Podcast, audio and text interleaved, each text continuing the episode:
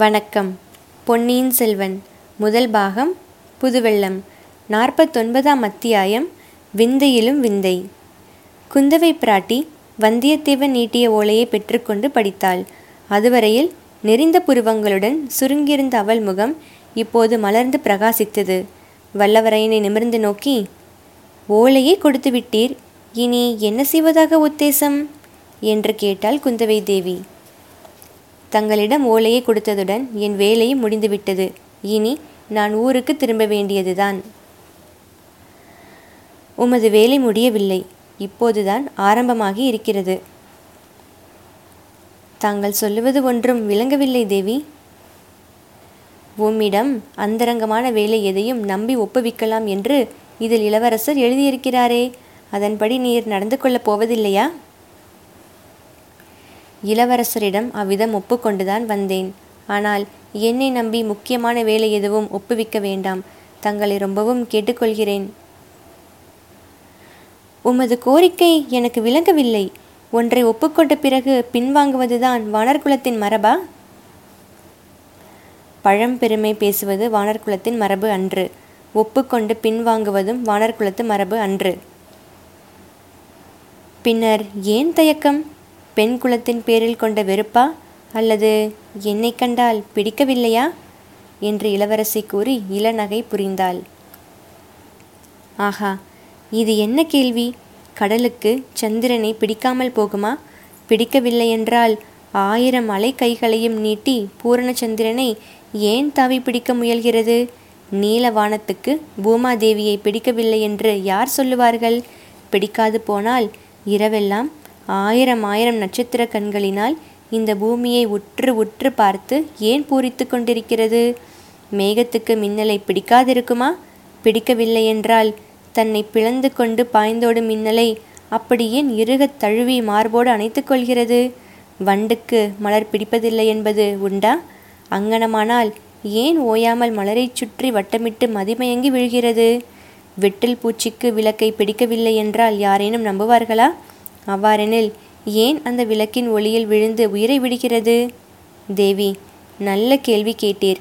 தங்களை எனக்கு பிடிக்கவில்லை என்றால் தங்களது கடைக்கண் பார்வை என்னை ஏன் இப்படி திகைக்க வைக்கிறது?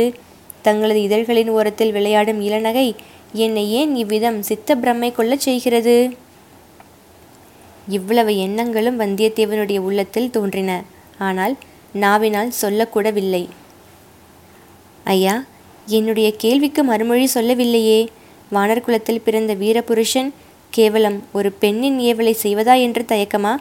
இளவரசர் உங்களிடம் இந்த ஓலையை கொடுத்தபோது இதில் எழுதியிருப்பதை பற்றி சொல்லவில்லையா என்று இளவரசி மீண்டும் வினவினாள். தேவி, இளவரசர் விருப்பத்தை நன்கு தெரிந்து கொண்டுதான் புறப்பட்டு வந்தேன். ஆனால் நல்ல வேளையில் என் யாத்திரையை தொடங்கவில்லை என்று தோன்றுகிறது. ஆகையால் வழியெல்லாம் விரோதிகளை சம்பாதித்து கொண்டு வந்தேன். உற்ற நண்பனையும் பகைவனாக்கி கொண்டேன். நாலாபுரத்திலும் பகைவர்கள் என்னை தேடிக்கொண்டு இருக்கிறார்கள். இந்த நிலையில் தாங்கள் இடும் பணியை நான் நிறைவேற்றுவதாக எப்படி உறுதி சொல்ல முடியும்? இதனால் தான் தயங்குகிறேன். என்னால் தங்கள் காரியம் கெட்டுப்போகக்கூடாதல்லவா என்று சொன்னான் வல்லவரையன். யார் யார் அந்த பகைவர்கள் எனக்கு தெரிவிக்கலாமா என்று குந்தவை கவலை துணித்த குரலில் கேட்டாள்.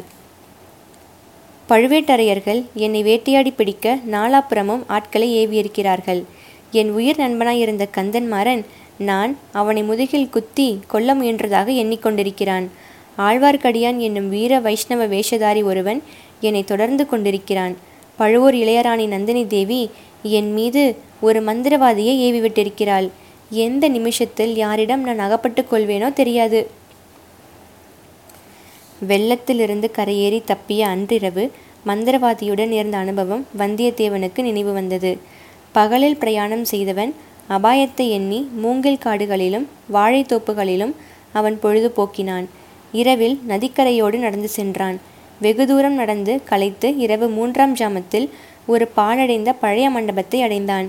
வெளியில் நிலா மதியம் பட்ட பகல் புல பிரகாசித்து கொண்டிருந்தது. மண்டபத்துக்குள்ளேயும் சிறிது தூரம் நிலா வெளிச்சம் புகுந்து பிரகாசப்படுத்தி கொண்டிருந்தது. வெளிச்சமாயிருந்த பகுதியை கடந்து இருளடைந்த பகுதிக்கு சென்று வந்தியத்தேவன் படுத்து கொண்டான்.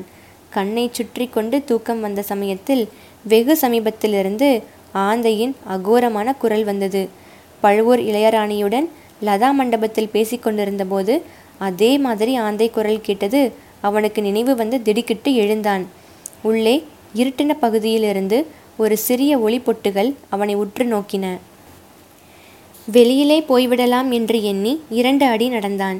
வெளியிலிருந்து யாரோ உள்ளே வரும் காலடி சத்தம் கேட்டது.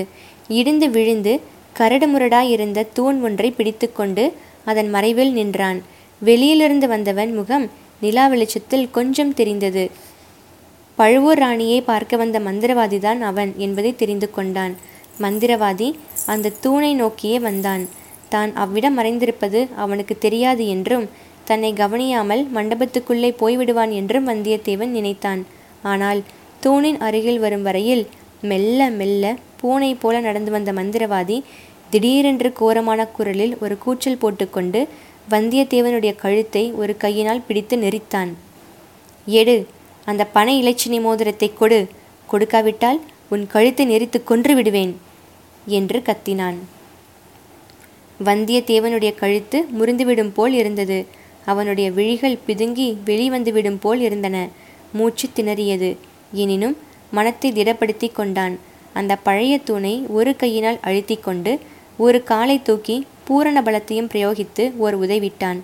மந்திரவாதி ஓலமிட்டு கொண்டு கீழே விழுந்தான். அதே சமயத்தில் அந்த பழைய தூண் சரிந்து விழுந்தது. மேலே கூரையிலிருந்து பொலப்பொலவென்று கற்கள் விழுந்தன. வௌவால் ஒன்று படப்படவென்று சிறகை அடித்து கொண்டு வெளியே சென்றது. அதைத் தொடர்ந்து வந்தியத்தேவனும் வெளியேறினான். ஓட்டம் பிடித்தவன் சிறிது தூரம் வரையில் திரும்பி பார்க்கவே இல்லை. பின்னால் யாரும் தொடர்ந்து வரவில்லை என்று நிச்சயமான பிறகுதான் நின்றான். அந்த இரவு அனுபவத்தை நினைத்ததும் வந்தியத்தேவனுடைய உடம்பெல்லாம் இப்போது கூட கிடுகிடுவென்று நடுங்கியது. அந்த பயங்கர நினைவுகளுக்கிடையில், ஐயா, காஞ்சியிலிருந்து தாங்கள் புறப்பட்டு எத்தனை காலமாயிற்று என்று குந்தவை கேட்டது அவனுடைய காதில் விழுந்து அவனுக்கு மனத்தெளிவை அளித்தது. 1 வாரமும் 1 நாளும் ஆயிற்று தேவி என்றான். இதற்குள் இவ்வளவு பகைவர்களை நீர் சம்பாதித்து கொண்டது விந்தையிலும் விந்தைதான். இவ்வளவு அதிசயமான காரியத்தை எப்படி சாதித்தீர்? அது பெரிய கதை தேவி.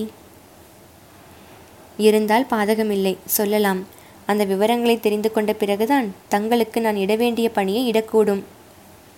இவ்வாறு இளவரசி கூறிவிட்டு ஈசான சிவப்பட்டரை அருகில் அழைத்து, படகோட்டி எப்படிப்பட்டவன் என்று கேட்டாள். 2 காதும் நல்ல சிவிடு, இடியிடித்தாலும் கேளாது தாயே. ரொம்ப நல்லது. படகிலேறி கொஞ்ச தூரம் ஓடையில் போய்விட்டு வரலாம் வாருங்கள். இவருடைய கதையை முழுவதும் நான் கேட்க வேண்டும் என்றாள். வல்லவரையன் புலகாங்கிதம் அடைந்தான்.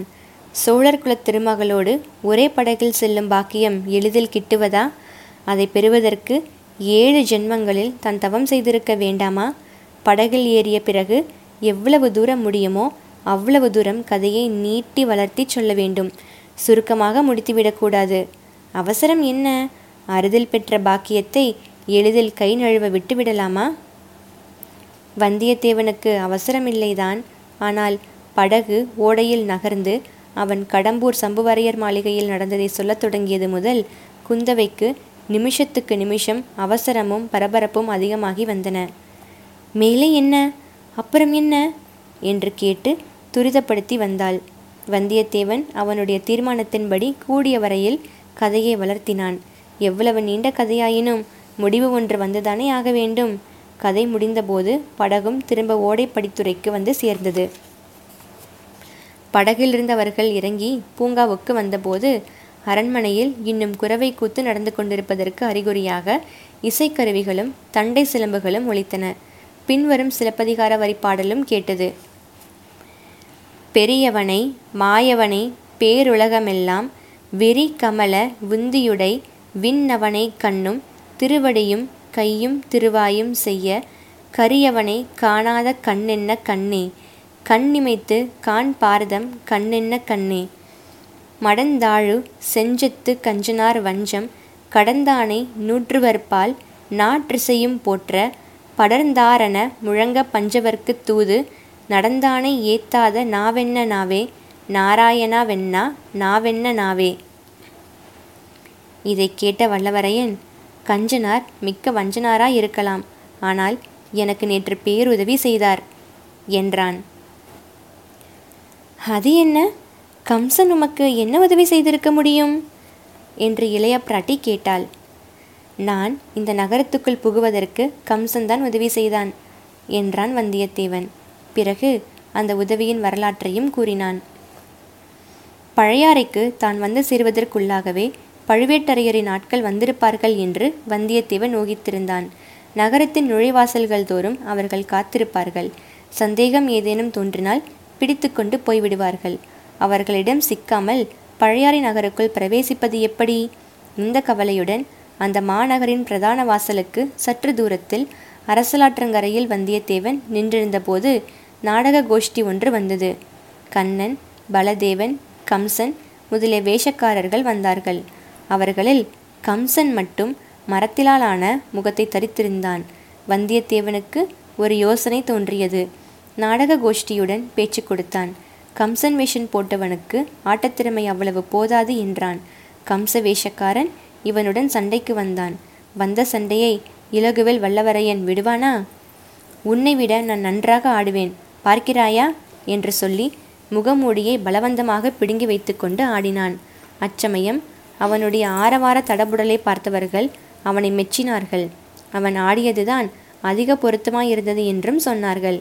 கம்சவேஷக்காரன் கோபித்து கொண்டு போய்விட்டான். அவன் போனால் போகட்டும், நானே உங்களுடன் நகரத்துக்குள் வந்து ஆடுகிறேன் என்று வந்தியத்தேவன் ஒப்புக்கொண்டான். நாடக கோஷ்டியார் மகிழ்ச்சியுடன் அவனை தங்களுடன் சேர்த்து கொண்டு சென்றார்கள். பழையாறை வீதிகளில் ஆட்டம் பாட்டமெல்லாம் முடிந்த பிறகு வந்தியத்தேவன் ஆதித்த கரிகாலர் சொல்லி அனுப்பியபடி வடமேற்றலி ஆலயத்துக்கு சென்று ஈசான பட்டரை சந்தித்து பேசினான். அவர் அவனை கோயிலை சுற்றியிருந்த சமணர் மொழியில் இருக்கச் செய்து இளவரசி குந்தவை பிராட்டியிடம் முன்னால் தெரிவித்துவிட்டு ஓடை வழியாக அழைத்து வந்தார். இந்த விவரங்களை கேட்ட இளவரசி வந்தியத்தேவனை வியப்பினால் மலர்ந்த கண்களை கொண்டு பார்த்து, வெற்றி தெய்வமாகிய கொற்றவியின் கருணை இந்த சோழ குலத்துக்கு பரிபூரணமாக இருக்கிறது. ஆகையினாலேதான் இந்த சங்கடமான நிலைமையில் தங்களை எனக்கு உதவியாக தேவி அனுப்பி வைத்திருக்கிறாள் என்றாள். அரசி, இன்னும் தாங்கள் எந்தவித பணியும் எனக்கு இடவில்லையே. என் பூரண ஆற்றலை காட்டக்கூடிய சமயம் இன்னும் கிட்டவில்லையே என்றான் வல்லவரையன். அதை பற்றி கவலை வேண்டாம். இதுகாரும் தமக்கு நேர்ந்திருக்கும் அபாயங்கள் எல்லாம் ஒன்றுமில்லை என்று சொல்லக்கூடிய அளவு அபாயம் நிறைந்த வேலையை தரப்போகிறேன் என்றாள். வந்தியத்தேவன் உள்ளம் பொங்கி உடல் பூரித்து நின்றான். அந்த பெண்ணரசி இடும் பணியை நிறைவேற்றுவதற்காக 7 கடல்களை கடந்து செல்லவும் 1000 சிங்கங்களுடன் ஆயுதம் இன்றி போர் செய்யவும் மேறு பர்வதத்தின் உச்சியில் ஏறி விண்மீன்களை கையினால் பறித்து எடுத்துக்கொண்டு வரவும் அவன் சித்தமானான். அரண்மனை நந்தவனத்தின் மத்தியில் பளிங்கினால் ஆன வசந்த மண்டபம் ஒன்று இருந்தது. அதை நோக்கி குந்தவை நடந்தாள். பட்டரும் வந்தியத்தேவனும் இளவரசியை தொடர்ந்து சென்றார்கள். மண்டபத்துக்குள்ளிருந்த மணிமாடம் ஒன்றிலிருந்து குந்தவை ஒரு சிறிய பனை ஓலை துணுக்கையும் தங்கப்பிடி அமைத்த எழுத்தாணியையும் எடுத்தாள். ஓலை துணுக்கில் பின்வருமாறு எழுதினாள். பொன்னியின் செல்வா, இந்த ஓலை கண்டதும் உடனே புறப்பட்டு வரவும். விவரங்கள் இது கொண்டு வருகிறவர் சொல்லுவார். இவரை பூரணமாக நம்பலாம். இவ்விதம் எழுதி அடியில் ஆத்தி இலை போன்ற சிறிய சித்திரம் ஒன்று வரைந்தாள். ஓலையை வந்தியத்தேவன் கையில் கொடுப்பதற்காக நீட்டியவாறு, சிறிதும் தாமதியாமல் இந்த ஓலையை எடுத்துக்கொண்டு ஈழ நாட்டுக்கு செல்ல வேண்டும். இளவரசர் அருள்மொழிவர்மரிடம் கொடுத்து அவரை கையோடு அழைத்து வர வேண்டும் என்றாள். வந்தியத்தேவன் ஆனந்தத்தின் அலைகளினால் மோதப்பட்டு தத்தளித்தான். நெடு நாளாக அவன் கொண்டிருந்த மனோரதங்கள் 2ல் ஒன்று நிறைவேறிவிட்டது. சோழர்குல விளக்கான இளைய பிராட்டியை சந்தித்தாகி விட்டது. அவர் மூலமாகவே 2வது மனோரதமும் நிறைவேறப் போகிறது. இளவரசர் அருள்மொழிவர்மரை சந்திக்கும் பேறு கிடைக்கப் போகிறது. தேவி, என் மனத்துக்கு உகந்த பணியை தருகிறீர்கள். ஓலையை எடுத்துக்கொண்டு இப்போதே புறப்படுகிறேன் என்று சொல்லி ஓலையை பெற்றுக்கொள்வதற்காக வலக்கரத்தை நீட்டினான். குந்தவை ஓலையை அவனிடம் கொடுத்தபோது காந்தல் மலரையொத்த அவளுடைய விரல்கள் வந்தியத்தேவனுடைய அதிர்ஷ்ட கையை தொட்டன. அவனுடைய மெய் சிலிர்த்தது. நெஞ்சு வெடித்து விடும் போல் இருந்தது. 1000 10,000 பட்டுப்பூச்சிகள் அவன் முன்னால் இறகுகளை அடித்து கொண்டு வந்தன. 1000 10,000 குயில்கள் ஒன்று சேர்ந்து இன்னிசை பாடின. மலை மலையான வண்ணமலர் குவியல்கள் அவன் மீது விழுந்து நாலா பக்கமும் சிதறின. இந்த நிலையில் வந்தியத்தேவன் தலை நிமிர்ந்து குந்தவை தேவியை பார்த்தான்.